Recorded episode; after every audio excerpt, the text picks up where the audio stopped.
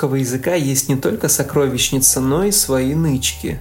Одну из таких нычек вот уже почти 20 лет стабильно пополняет группа «Кровосток». Но не пугайтесь, эта рецензия не будет сугубо литературной, поговорим и о музыке, но больше всего, конечно, о смыслах.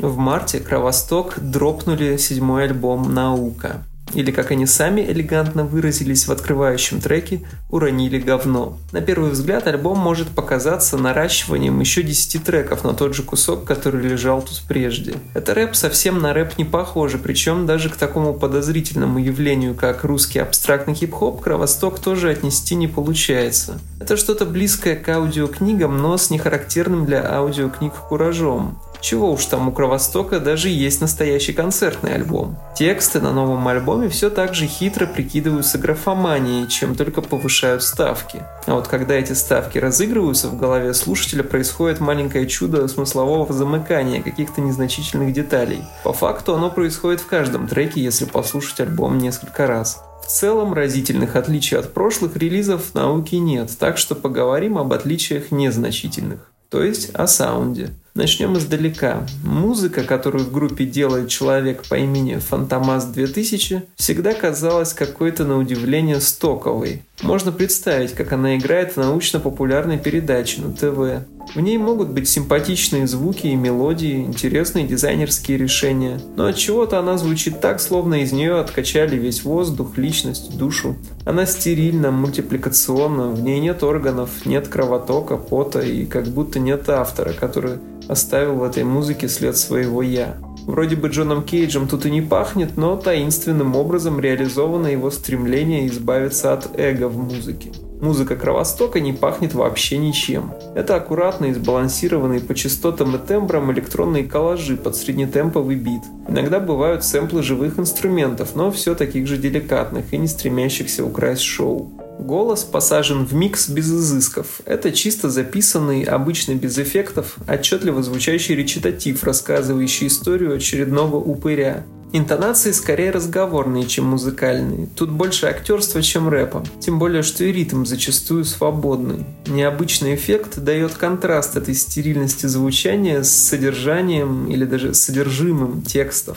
Тексты Кровостока — это реки крови в берегах испражнений. Персонажи — это убийцы, бандиты и люди с всевозможными яркими фиксациями. В последние годы их объединяет одно — любовь к обобщениям, рефлексии, рассуждениях о законах Вселенной на фоне кровавого месива, которое они сами только что и устроили. Ощущения от звучания Кровостока очень напоминают мне ощущения от просмотра фильма «Человеческая многоножка».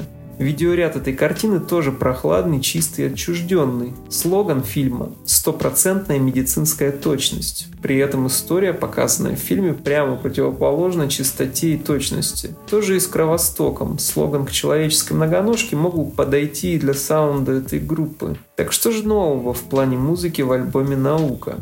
В науке Фантомас начинает немного заигрывать с трэпом. Совсем формально и поверхностно. В целом это почти ограничивается добавлением хай-хет роллов и характерных басов. Показательно, что эти ухищрения или даже имитации ухищрений не влияют на картину вообще никак. Кровосток не превращается в трэп, так как группа уже настолько выкристаллизовала свой дух, что кажется ее вообще невозможно превратить во что-то кроме Кровостока. Скорее, этот налет трэповости вполне оправданная попытка освежить звук, чтобы оболочка не отвлекала от литературных приключений архаичностью звучания.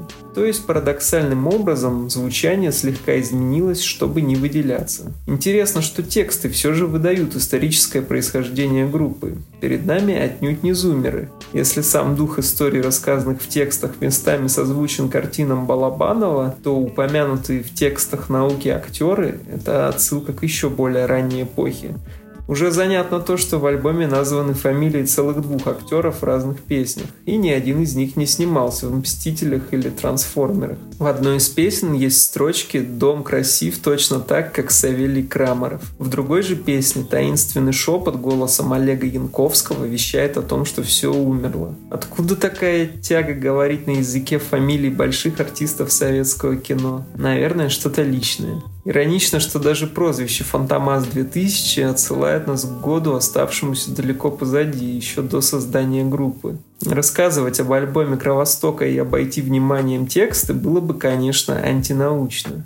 Что мы видим в историях с нового альбома? В основном вывернутые наизнанку, условно положительные сценарии или концепции из прошлого. Первый трек, называющийся «Делают», это насмешка над идеей о том, что каждый чем-то ценен, каждый совершает какое-то действие, для которого предназначен. В конце трека метод выворачивания проступает уже более наглядно. Вокалист Шила говорит, что он продолжает дело Оли Лукоя. На свой манер, разумеется. Во втором номере альбома «Зашел-вышел» лирический герой – это Робин Гуд, про которого подлинно неизвестно, делится ли он деньгами с бедными но нахлебников режима грабит цинично и увлеченно. В тексте поточное выворачивание происходит на уровне формы, философские рассуждения обернуты в сниженную лексику. То же самое и в заключительных треках «Кого-то помнишь» и «Шепоток», и нечто близкое в песенке «Сквирт», где Сквирт выведен как тайна тайн, спасающая мир. В «Коромысле» персонаж поет оды науке. Конечно, ведь лирический герой случайно убил своего знакомого – и только благодаря науке смог получить доступ к биткоинам покойного. «Сердце майора» — монолог, в котором лирический герой собирается исправить недуги человеческого мира самым решительным образом — уничтожением людского рода. Трек «Амфибия» — настоящая глубоководная жемчужина творчества группы, мгновенная классика. Просто зарисовка из жизни бандита-амфибии, который и после массового убийства готов умиротворенно наслаждаться красотой заката — Дети – тоже яркий эпизод релиза. Тут моральное выворачивание происходит несколько раз, по спирали. Во-первых, вынесенные в заголовок дети оказываются внутренними. Внутренний ребенок – концепция уже более чем сомнительная, ибо этих внутренних детей призывают сохранять, в то время как многие люди клеймят себе подобных за инфантилизм. Уже черт знает что. Но в песне все еще сложнее. Внутренний ребенок лирического героя, по его словам, то еще говно. По ходу текста становится ясно, что он абьюзер, убийца, остро антисоциальный элемент и так далее. Следующий виток выворачивания происходит, когда персонаж песни заявляет, что он ответственный взрослый и не стоит на пути желаний внутреннего ребенка, ибо детство свято. Вот такие игры ума. На самом деле интереснее всего в этих песнях какие-то мелкие детали. Интонации и контексты, которые придают обычным фразам силу афоризмов, смешных или чистых в своей ясности. Конечно, встречается и немало забавных словечек, которые не часто услышишь в песнях и даже в жизни. Интересно, как они обретают безошибочно узнаваемые значения, встроенные в нарратив. Саунд стерилен, обложки с их нарочитым минимализмом тоже. Слова, вот что у Кровостока шевелится, пахнет и колосится густыми космами. Кровосток своим существованием задает интересный вопрос, а что такое музыка вообще? То, что мы воспринимаем как музыку? Не факт. Я не знаю, воспринимаю ли я творчество этой группы именно как музыку. Вся их деятельность напоминает умную симуляцию поп-музыки. А что симулирует поп-музыка? Вроде бы песни Кровостока не побуждают к танцам или пению, но иногда лучшие иных музыкантов справляются с тем, чтобы озвучить прогулку или поездку в автобусе – и не просто отвлечь на себя внимание, а вызвать эмоциональный и интеллектуальный отклик. Может быть, не так уж и важно, что называть музыкой, а что нет. Главное, что Кровосток делает. Tomahawk, альбом э, Tonic Immobility. Мое сердечко ёкает каждый раз, когда я вижу, э, что Майк Паттон э, выпустил новый альбом, особенно э, от самых своих таких жирнющих альт-рок команд, да, и вот Томагавк одна из таких. Потому что Майк Паттон — это правитель вселенной, президент мира, Дед Мороз. Э, и вообще один из самых замечательных людей, ныне живущих вообще в музыке, да. Ну, а если по фактам, то Майк Паттон — это вокалист и один из основных участников э, уже опять воссоединившихся Face No More, да, это классики альт-метал, рэп-кора, по сути, альтернативного рока и так далее, которые оказали ну, невероятное влияние вообще там на то, что мы, мы потом в 90-х получим в плане того же, опять же, там, не метал, рэп-кора, металкора, альт-металла, да, и каждый современный рокер ему говорит за это спасибо. Паттон также заслуженный участник великого коллектива Мистер Бангл с тремя альбомами, а уже четырьмя. Участник группы, группы Фантомаз, э, который э, тоже, по сути, супергруппа, как и Томагав, который чуть позже, пишут в стиле авангардного металла саундтреки к существующим, ну, фильмам, не только фильмам, да, но, по сути, они делают саундтреки. Великолепный, великий коллектив Фантомас. «Чистая любовь», да, и Томагавк, то есть это супергруппа, которая в свое время образовалась после того, как в конце 90-х уже закончили Face No More, закончились, закончился Мистер Бангл, да, он позвал туда Дьюна Деннисона, это гитарист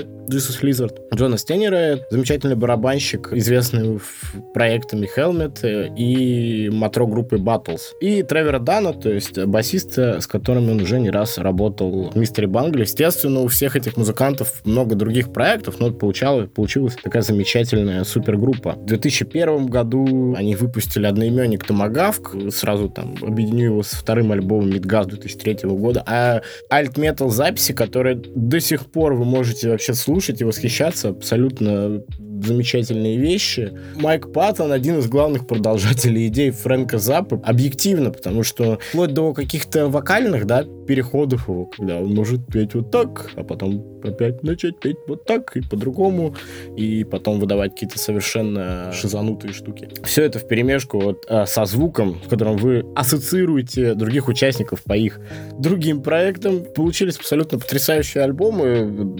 Человек, люди, которые повлияли там на альтрук-сцену, доказывают, что они все еще батьки. Что еще может быть замечательное? А, замечательное. Третий их альбом «Анонимус», он очень сильно был вдохновлен э, так сказать, индейской культурой, индейской музыкой. Вот, то есть там прям танцы у костра и так далее, но вот они не в чистом виде так э, звучат, а вот именно в перемешку со звуком первых двух альбомов, сейчас бы это, наверное, назвали апроприацией. Четвертый их альбом такой самый эклектичный, наверное, и от этого, возможно, моментами страдающий, но все равно хороший. Он собрал вообще все, что было. Плюс э, там они ну, буквально делают и вещи в духе классического рока, что они делали на предыдущих альбомах, ну, там, жирнее, да, и, в принципе, в целом веселятся, да, то есть вообще не боятся ничего, а что вы им сделаете, они в томогавке. После долгого перерыва, то есть их четвертый, их четвертый альбом вышел в тринадцатом году, они вообще с достаточными перерывами работают, потому что, ну, все загруженные люди, это понятно, да, и их альбом Tonic Immobility писался, по сути, ну, 4 года, так или иначе, потому что там то один партии пришлет, то другой их обратно отошлет. Вот, и в конце они просто ждали, когда Паттон наконец запишется, отгуляет реюнион Face No More, и они опять соберутся все это сделать. Естественно, случился ковид, и у них было время до конца довести этот альбом. У Tonic и Mobility есть очень большой недостаток. Вот есть четыре замечательных музыканта, да? Они делают замечательные вещи, кроме, кроме, наверное, кстати, их барабанщиков, потому что я вообще не понял барабаны в этом альбоме, какие-то они отвратительные.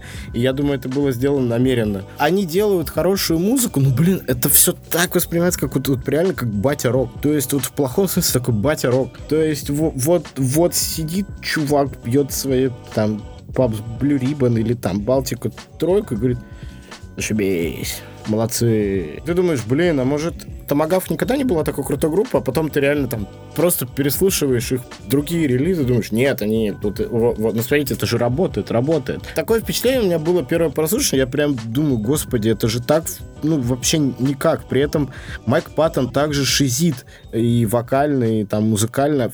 Гитара замечательно, бас э, замечательно, барабаны тут тоже есть.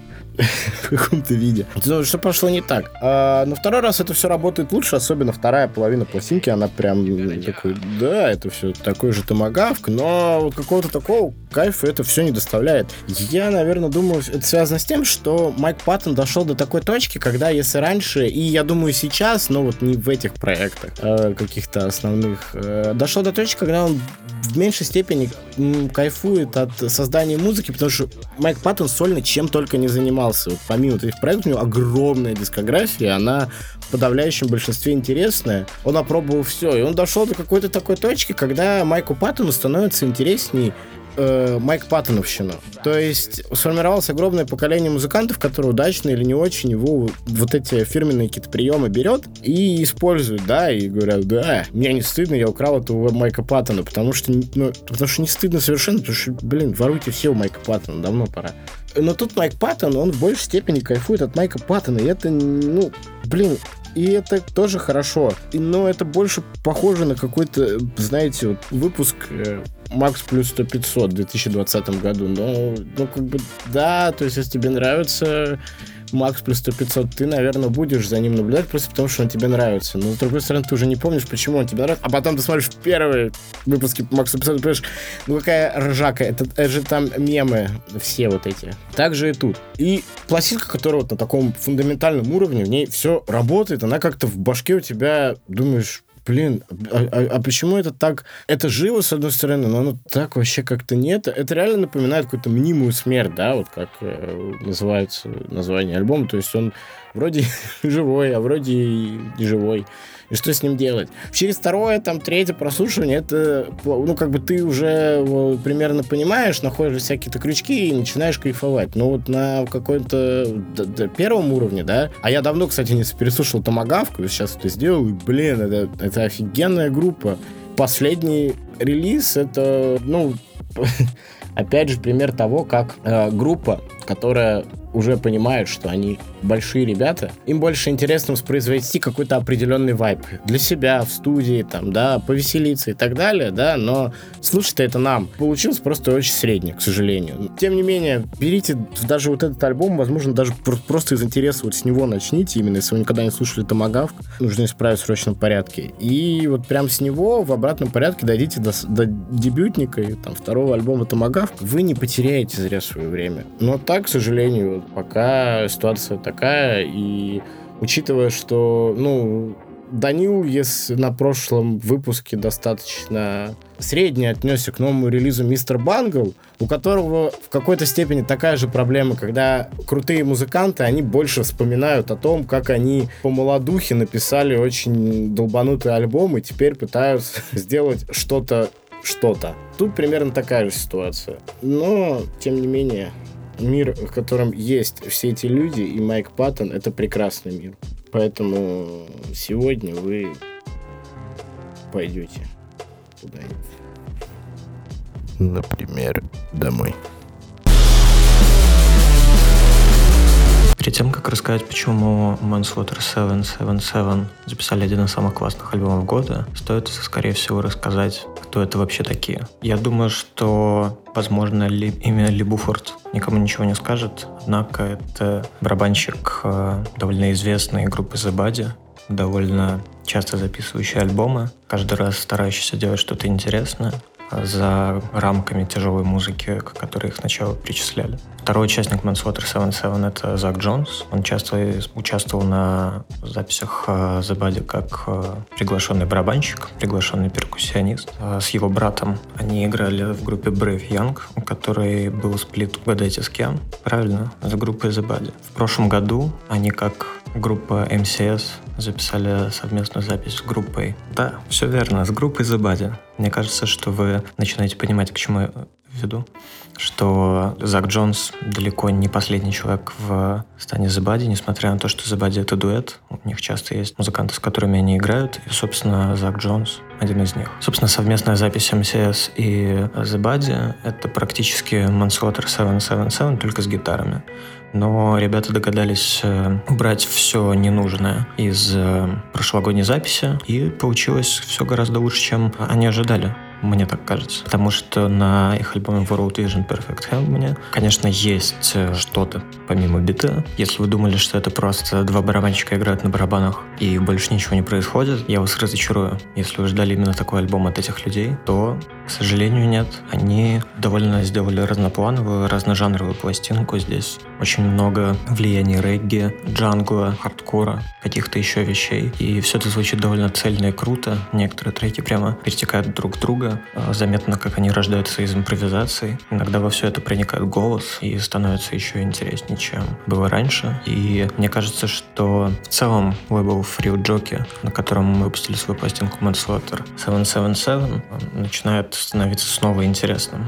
Я не помню точно. Мне кажется, что Free Jockey был важным лейблом для нулевых, начала десятых мне кажется, скорее нулевых. И долгое время там выходило не очень много интересной музыки. Сейчас она поставляется гораздо чаще. И этот альбом, честно говоря, я советовал бы просто слушать от начала до конца. Почему так? В целом, это то, как я советую послушать каждый альбом. Да и думаю, что остальные участники подкаста со мной в этом согласятся. Однако, тут вот какая штука. Первым синглом а с World Vision Perfect Harmony был трек под названием Do You Know Who Loves You? И, честно говоря, он не производил вообще никакого впечатления. Это было довольно интересно интересная, но не очень захватывающая композиция, которая очень круто сработала именно в рамках альбома. Она является идеальным его завершением, в то время как первые два трека No Man Cares и Jump and Spread а, очень круто погружают тебя в атмосферу а, альбома. Собственно, они максимально, как мне кажется, зависят от а, каких-то импровизаций, которые создавались во время подготовки альбома, потому что они переходят друг в друга. Первый с довольно расслабленным по сравнению со вторым треком треком ритмом. Он начинает э, постепенно нагнетаться, переходит в следующий трек, и вот там уже появляется голос. Голос такой примерно как э, в регге, каких-то еще штуках, но при этом звучит как группа Algiers. То есть э, на фоне расслабленного голоса, на фоне каких-то причитаний происходит что-то жесткое, непонятное. Мне очень нравится, что этот альбом длится всего полчаса. За эти полчаса он успевает обойти примерно все жанры так называемого хардкор-континуума. Это штука, которую придумал Саймон Рейнольдс в 90-х, а, походив на вечеринки множественные и рейвы. Он вывел, что все жанры британской музыки переходят из одного в другой. Таким образом, получается некий континуум. Все это начиналось с хардкора как э, жанра электроники. Соответственно, это называется хардкор-континуум. Главная загвоздка в том для меня, что Manslaughter 777 не британцы. Почему им нравится эта музыка? Я не понимаю. Возможно, у кого-то есть на это ответ. То, как американцы делают британскую по духу пластинку, меня, честно говоря, удивляет.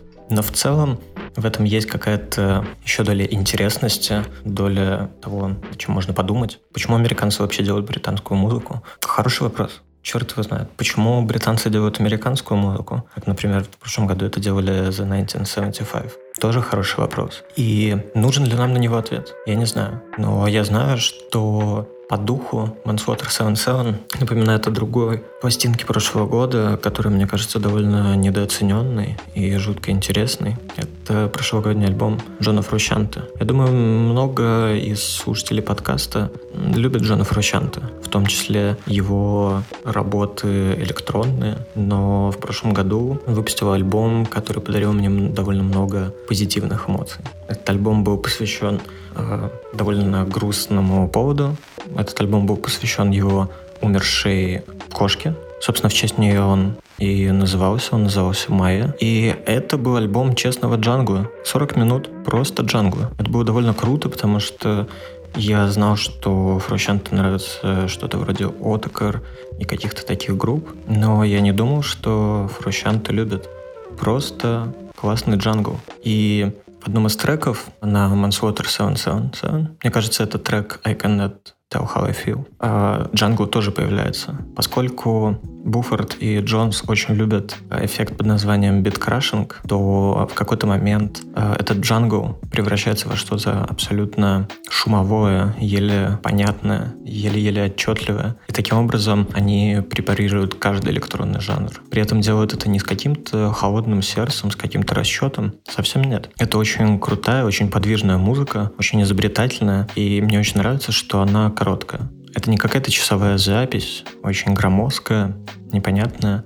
Это музыка, в которой просто передана вся боль и непонятность нашего времени, в которой очень много шума, очень много какой-то тревоги, очень много при этом какого-то движения, динамики. И в этой динамике я вижу какую-то надежду на будущее. Возможно, я просто оптимист, именно поэтому я ее вижу. Но с другой стороны, мне кажется, что я могу себе позволить такую трактовку. Этот альбом с очень невыразительной, непримечательной обложкой. При этом она напоминает мне э, Зины 90-х которые я, честно говоря, никогда не держал в руках. Только видел их сканы. И представьте себе такую простую, непонятную текстуру, печатанную на плохом принтере, поэтому все пикселизировано, ты не понимаешь, что это вообще на самом деле такое. А после этого это вручную покрашено. Вот так примерно выглядит обложка Manslaughter 77. И это довольно непримечательная обложка, ничего не значащее название, напоминающее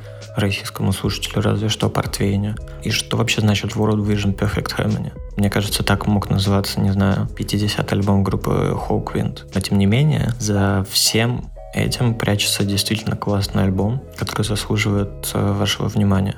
Мне кажется, что это рассказ о том, что не стоит судить по обложке, не стоит судить по синглам, не стоит судить по лейблу, потому что на фривджоке давно не выходило классной музыки. И не стоит судить о тех, кто играет, потому что если вы устали от количества альбомов группы The Body, которые они исправно поставляют как минимум раз в год или два раза в год, то не переживайте. Это действительно классный альбом, абсолютно не похожий на The Body, и альбом, который очень понравится вам, если вы любите британскую электронику 90-х нулевых. Да даже если не любите, честно говоря, он вам все равно понравится. Мне кажется, этот альбом может понравиться даже моей маме. Я думаю, что стоит у нее узнать, понравится ли он ей. Надеюсь, он понравится и вам.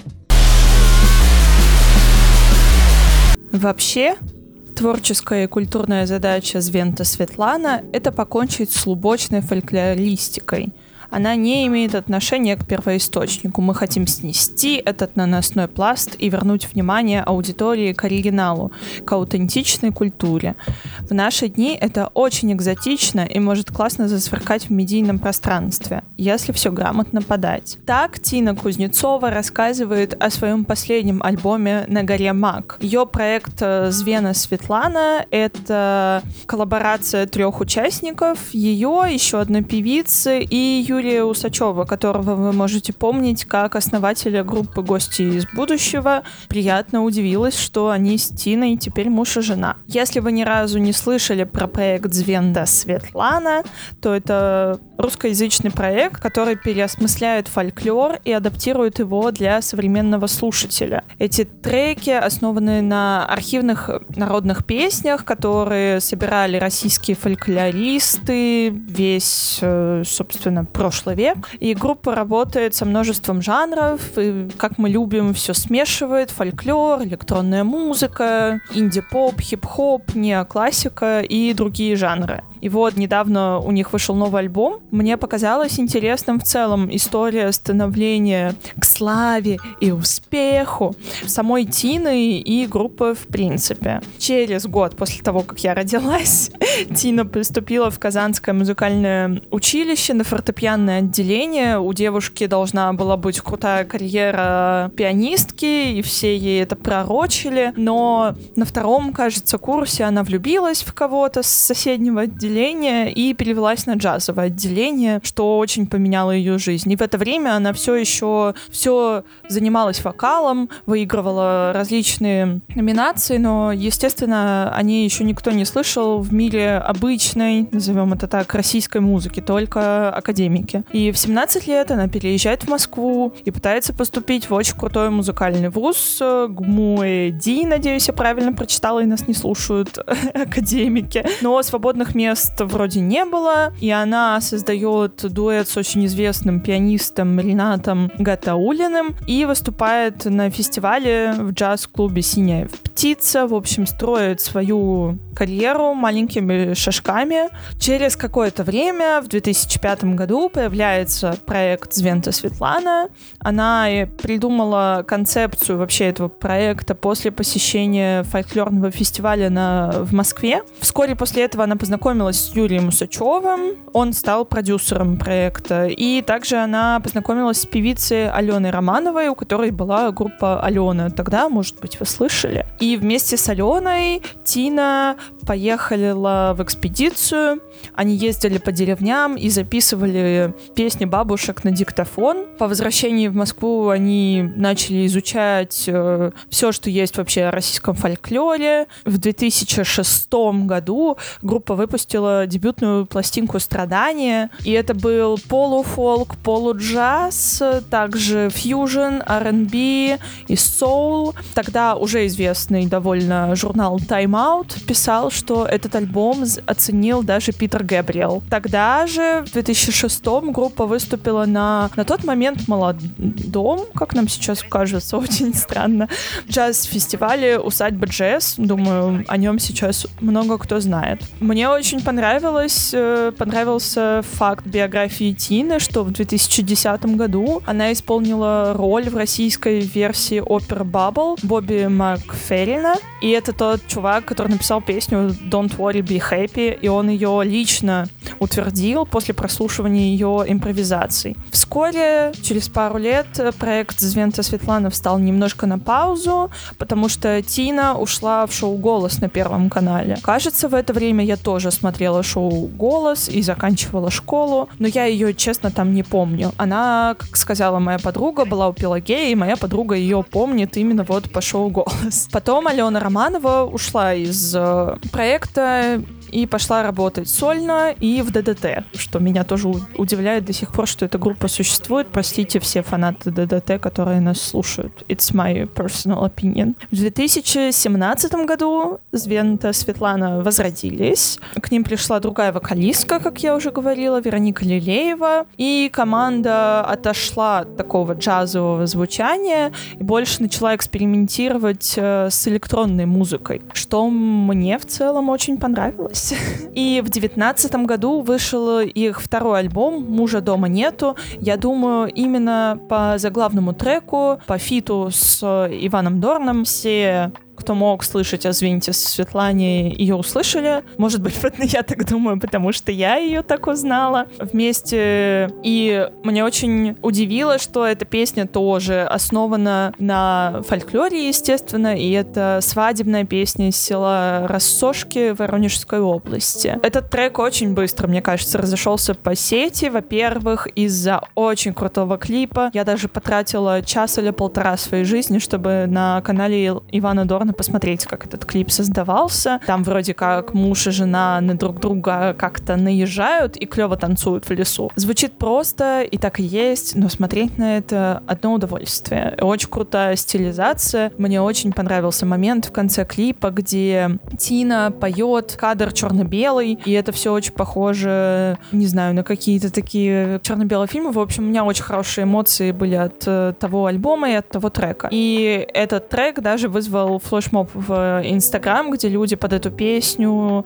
шутили, что они делают, пока нету дома мужа, таска, э, таскали дрова или тратили деньги, в общем. И мне сама Тина кажется очень приятным человеком, я не знакома с ней лично, но меня порадовал тот факт, что зимой 2020 года Звента Светлана выступили в Новой Третьяковке в Москве на открытии выставки «Русская сказка», и это очень крутая выставка, я, в принципе, люблю Новую Третьяковку, выставку. И я была на этой выставке, но, к сожалению, не на открытии. Мне кажется, это очень классным, когда, с одной стороны, музей поддерживает музыкантов, с другой стороны, музыканты поддерживают музей. То есть такая win-win situation. Вот.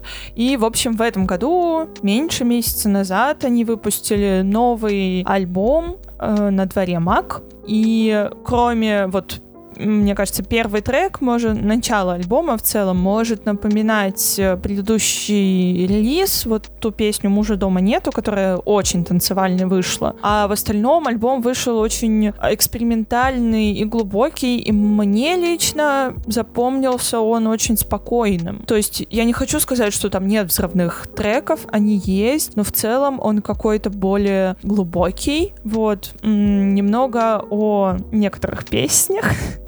Например, есть песня «Стежки-дорожки», и вот она кочевая. Это такой классический фанк, плюс там есть э, речитативная часть. В общем, под нее моя ножка в автобусе дрыгается. Вот. Еще очень круто, как ребята опять поработали с материалом, который они выпустили. Кроме того, что песни основаны на фольклорных песнях. Они рассказали в одном из интервью, кажется, с Кольтой, как они добывали звуки для треков. Например, звуки для гармонщика песни. Они записали рядом с Савеловским вокзалом в Москве. Шум тусовки из песни вдоль по улице Ванюша был пойман на диктофон в питерском техно-клубе Warp. А в основе самого потустороннего, как они пишут, трека «Мне почуялось» лежит засэмплированный звук стула, скользящего по полу. Вот. И, естественно, главным синглом, главной песней альбома стал «На горе Мак». И мне очень понравилось видео.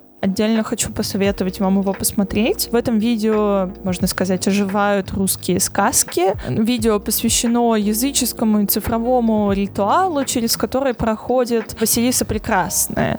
Ее играет э, актриса Варвара Шмыкова. Забавно, что Тина в одном из интервью рассказала, что Варвара давняя поклонница Звента Светлана, но она вообще сейчас очень популярная актриса. И, ну, боишься всегда, что такие популярные актеры заняты, работы, но когда Тина ей написала, выяснилось, что Варвара слушала Звенту Светлану уже не первый год, и в возрасте 13 лет она попала на концерт еще первого альбома и с тех пор мечтала поработать. Собственно, так они заполучили такую классную актрису, которая, мне кажется, очень круто вписалась в образ. В клипе она как бы попадает в цифровую реальность, чтобы пройти результат очищения. Очень интересно сказала об этом клипе Юлиус Сачев. А, он сказал, что это киберфолк, и в целом не могу подобрать слово лучше к последнему альбому.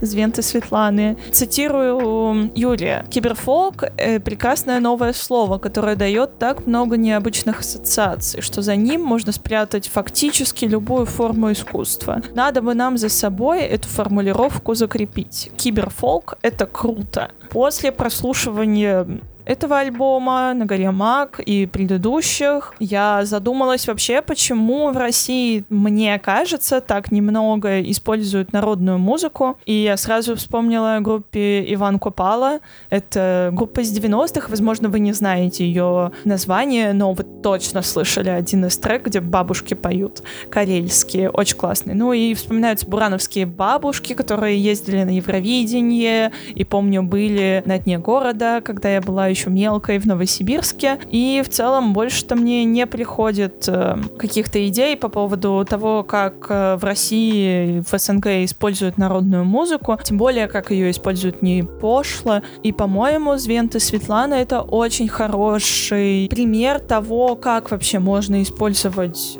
такую музыку, причем как ее можно использовать, а, современно, и, б, чтобы это не выглядело так, будто ты ее используешь только чтобы осовременить. То есть я чувствую большое уважение в работе музыкантов над первоначальным материалом. Мне это нравится.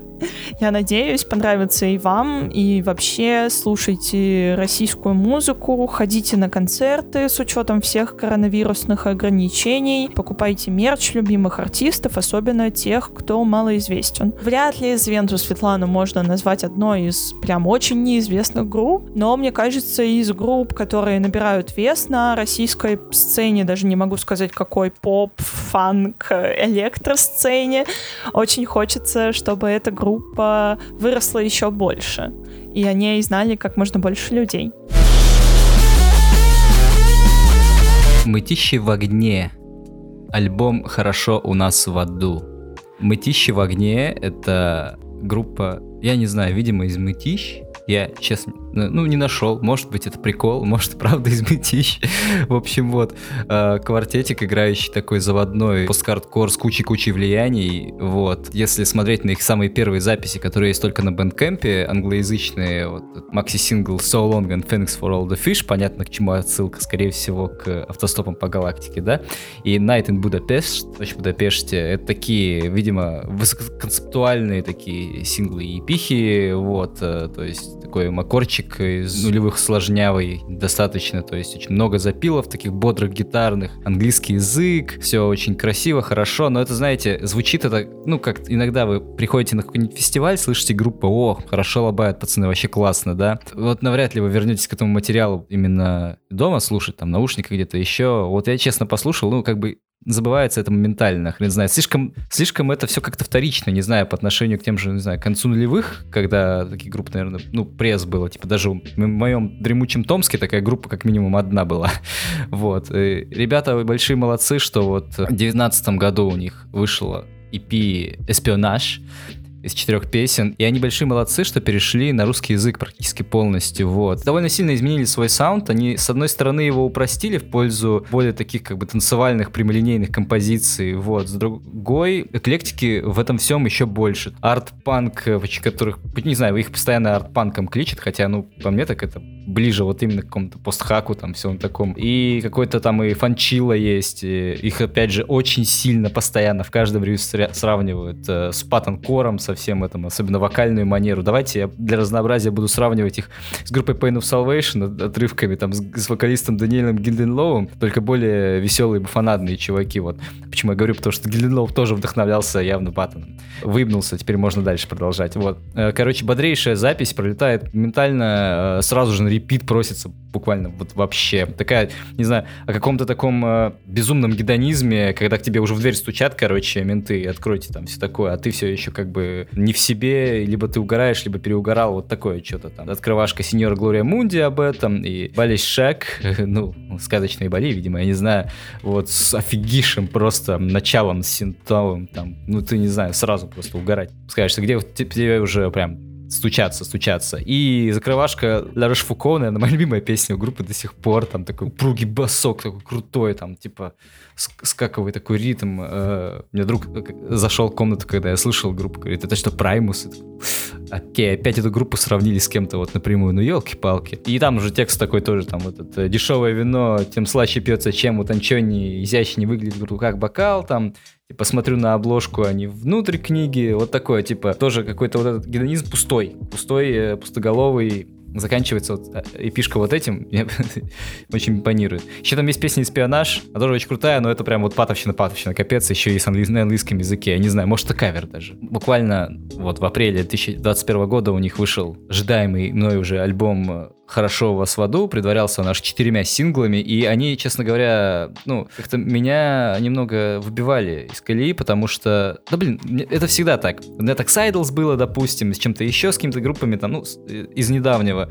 Ты слушаешь синглы, да, по отдельности, ну, что-то не то, что-то вообще не то, ну, хуже, чем раньше, вообще не клеится, как, что, да, там, допустим, в случае как раз с мытищами, ты слышишь песню «Мрак внутри», ну, это типа, ну, это эмо чистой воды, да, слышишь, врешь, не уйдешь, это какой-то ковбойский серф, а «Шпион амфибия» это тоже такая очень театральная достаточно песня, такая скаковая, думаешь, как это вообще склеится вообще в один альбом, ну, это прям дикая какая-то эклектика, еще звук какой-то, не знаю, такой какой-то дымкой затянутый, вот, он не такой резвый, как на предыдущей эпихе, и вот думаешь, ну что такое, уже как бы ничего хорошего ждё, не ждешь от этого ада, который тебя ждет, ждешь от того ада, который тебя ждет, отлично, молодец, Егор, вот, и выходит альбом, и, блин, ну вот как всегда, в общем, не люблю слушать синглы на самом деле, вот. Надо себя приучить не слушать синглы и ждать, когда выйдет весь альбом, потому что это все, вот все эти 9 треков не сильно длинных, они складываются в такую удивительную картину классную и концептуально очень мощно в плане текста, и по звуку вот эта дымка такая,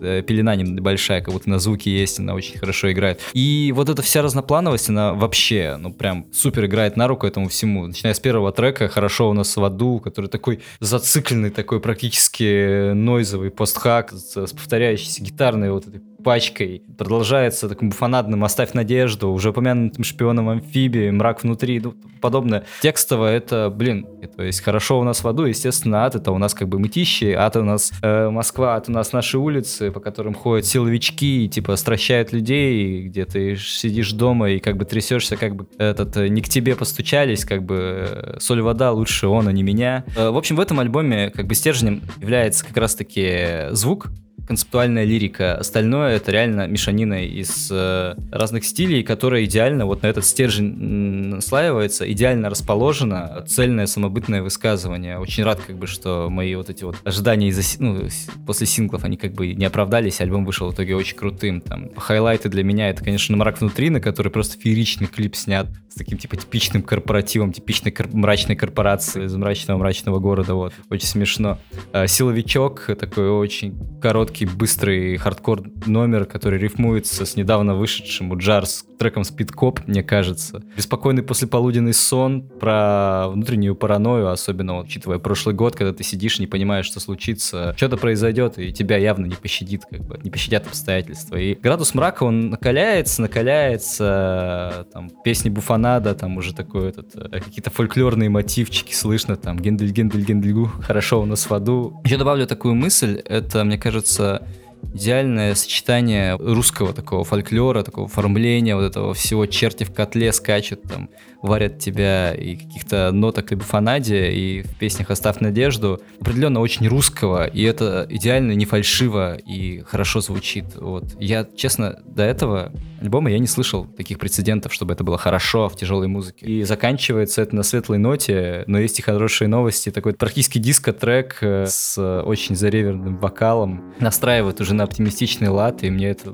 вообще нравится, что типа в любом аду ты можешь найти себе местечко, наверное, где тебе хорошо, ты можешь там, не знаю, бороться или не бороться, и видеть как бы все равно какой-то свет в конце туннеля, что ли. У меня есть одна проблема с этим альбомом, возможно, она надуманная, потому что он, ну, настолько досконально продуман сам по себе, там, каждый, каждый звук, каждый, там, не знаю, скрип, там, в песне «Врешь, не уйдешь», в нужный момент раздается звук харчка, где-то какие-то еще моменты. Это доходит до какого-то абсурда. Вот в песне «Шпион амфибия» я заметил очень странную вещь. В какой-то момент там э, буквально секунда сдел... растянута по темпу, и это получает такой вот какой-то эффект. Я сначала этого не замечал, а как заметил, и меня все время спотыкаюсь об эту штуку. И такой подумал, как будто, не знаю, перепродюсировали мужики. Вот прям перетянули немного. Хрен знает. То есть, да, как будто не хватает какого-то именно, ну не знаю, голову отпустить и просто сыграть безумное, вот, э, что-нибудь такое сырое. То очень расписано все, очень все по нотам сыграно, как бы этот э,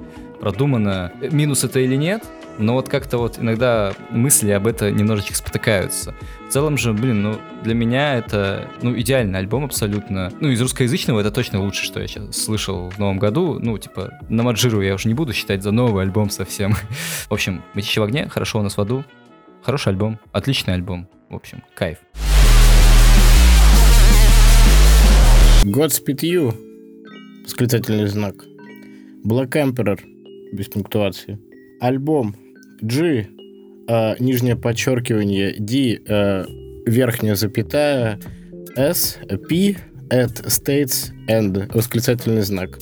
States and написано капсом. Что такое Godspeed You Black Emperor? Давайте поделим на три составляющих. А, во-первых, это, а, ну, уже что уж там, классическая пост-рок команда из середины 90-х, основанная в Канаде, в Квебеке, Ефремом Минуком, Минуком, Майком Моя и Маура Пеценте. Естественно, так как это, по сути, коллектив-оркестр, да, с, ну, там, помимо там, гитар, баса, барабанов, там, куча струнных, встречаются духовые и так далее, то есть там кто-то приходил в эту группу, кто-то уходил, да, но вот э, костяк примерно вот такой у них э, оставался. Известно она таким триумфальным большим звуком в самый пиковые моменты, но при этом все достаточно апокалиптичные, погребальные, темные манере, да, и вообще миры, которые рисуют вот в своих, по большей части, инструментальных там альбомах You Black Emperor, это такая очень-очень постапокалиптичная картина, но обо всем по порядку. Их дебютник FDS IDS Бесконечность — это такая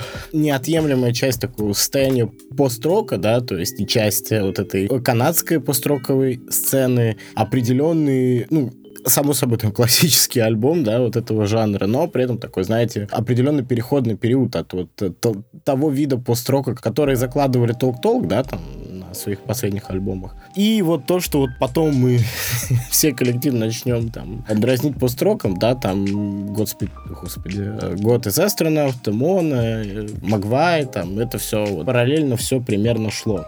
Хотя год из Астронавта попозже, по-моему, появились. Но суть в этом.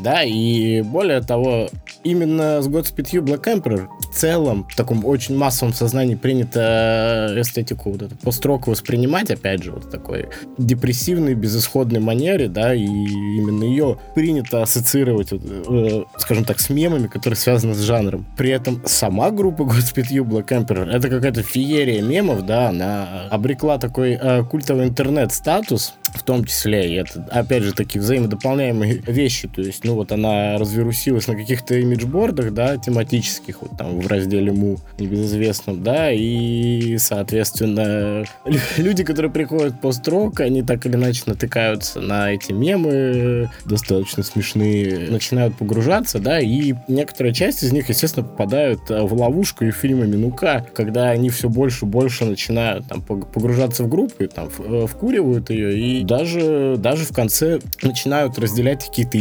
идеологические, да, вещи, потому что, ну, идеологическая составляющая в творчестве Goodspeed You Black Emperor, она тоже очень большую роль играет, да, то есть это, ну, как бы, если вы там прям, прям берете вот просто с, э, с горяча любой их альбом, там, конечно, очень много к этому крючков и ключей, ну, напрямую вы можете этого не понять, да, но, тем не менее, там, ко всем их немногочисленным альбомам всегда есть какие-то дополнительные материалы, там, вплоть до манифестов, э, какие-то изобразительные штуки, да, целые схемы.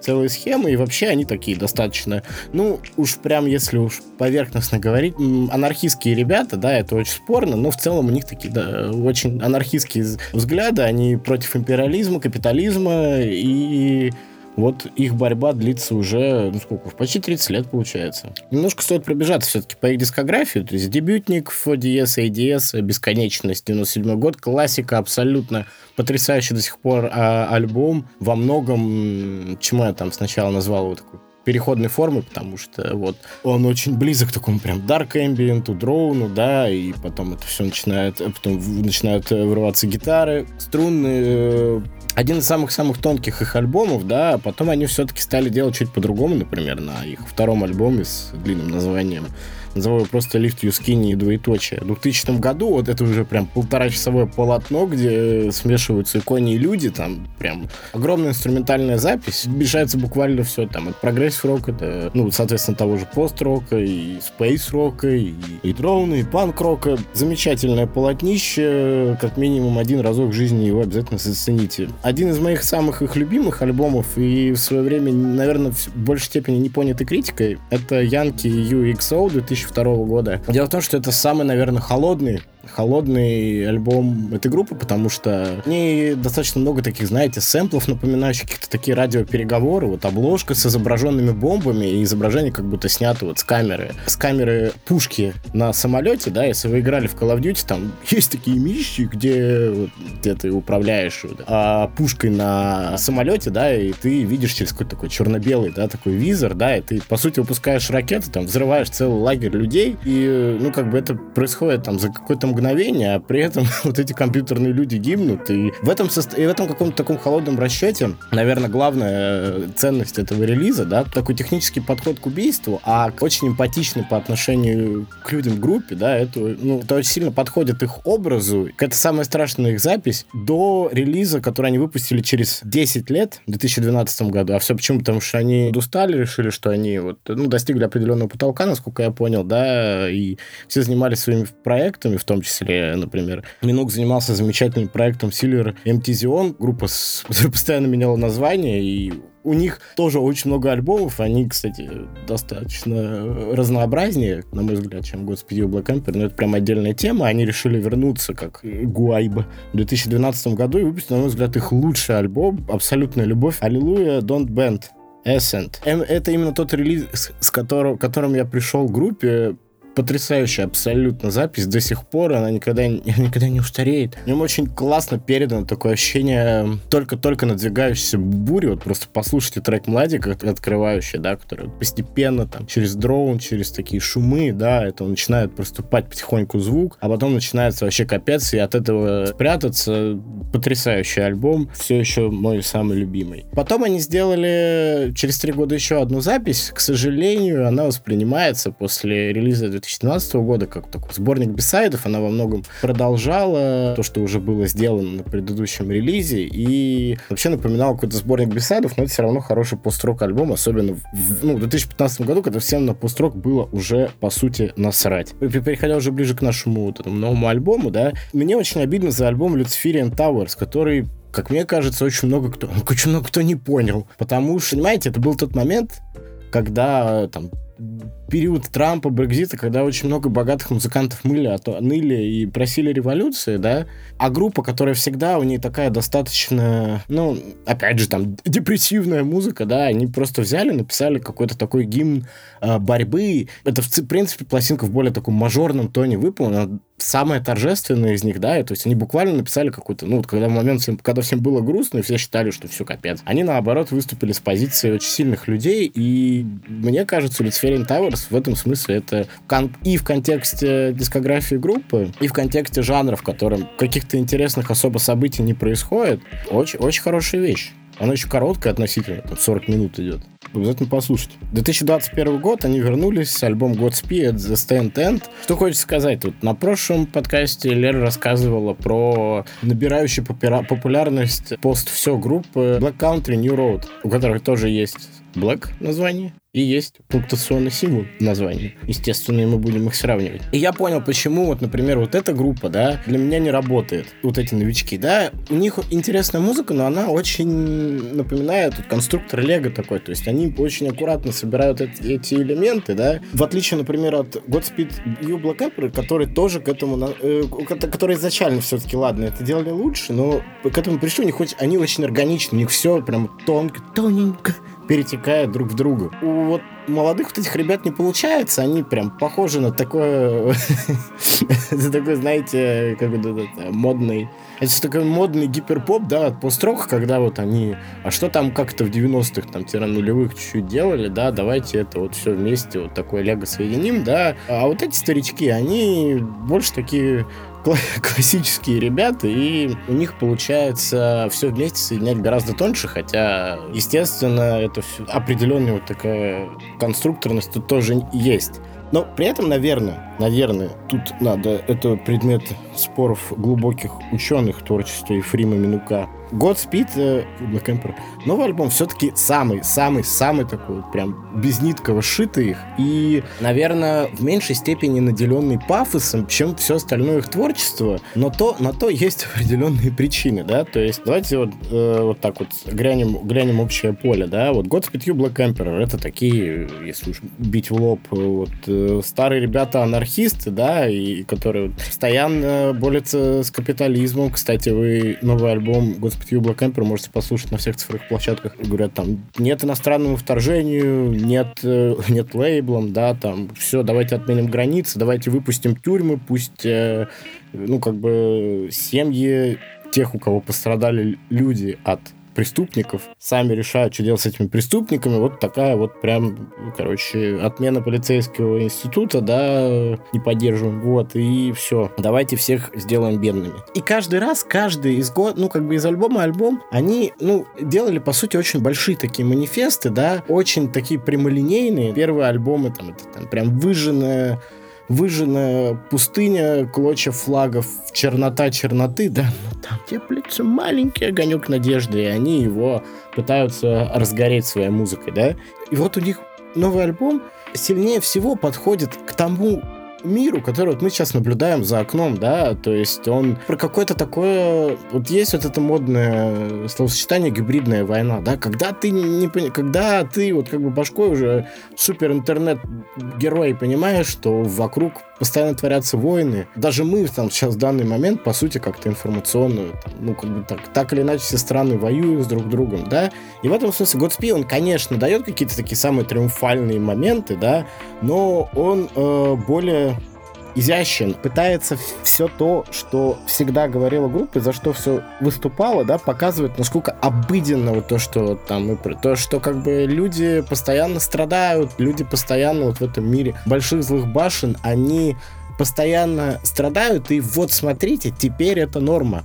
Это как бы мир, который вот мы обрели. Да, да там мы боролись, но вот. Сама обыденность этого и пугает, как бы. И это, наверное, самая э, главная заслуга этого альбома. То есть, когда он тебе говорит, так, все, короче, мы вам все ужасы показали, мы вам все бомбы показали. Сейчас мы просто, сейчас мы вам просто покажем, насколько все эти бомбы ужасы стали обыденностью, стали привычным делом. Это прикольно. Это прикольно, но, с другой стороны, приходит человек, у него нет никакого бэкграунда, он просто видит а, альбом в жанре пост-рок э, на стриминговой площадке. Что он получит в итоге? Он получит очень красивый пост-рок альбом. Наверное, самый именно такой театрально красивый у Господи Ю Black Emperor и э, при этом не самый черный, не самый духоподъемный, но прекрасно красиво все сделано. Стоит ли его вам слушать, если вы давно не на коньке построка, вы давно не на коньке построка, кого мы будем обманывать, да? Наверное, да, почему нет? Ну, в том смысле, что дайте шанс ему, как, например, Black Country, New Road, я сейчас говорю, дать шанс группе которая прям супер уже классическая и супер известная по сути, но тем не менее в этом-то наоборот может быть ваш барьер, правильно? Поэтому возьмите его, возьмите дебютник, возьмите Аллилуйя, Be Innocent, потом мы с вами свяжемся и решим, какой альбом вам предложить дальше. А я пойду смотреть э, фотки Ефима Шифрина, э, мускулистого.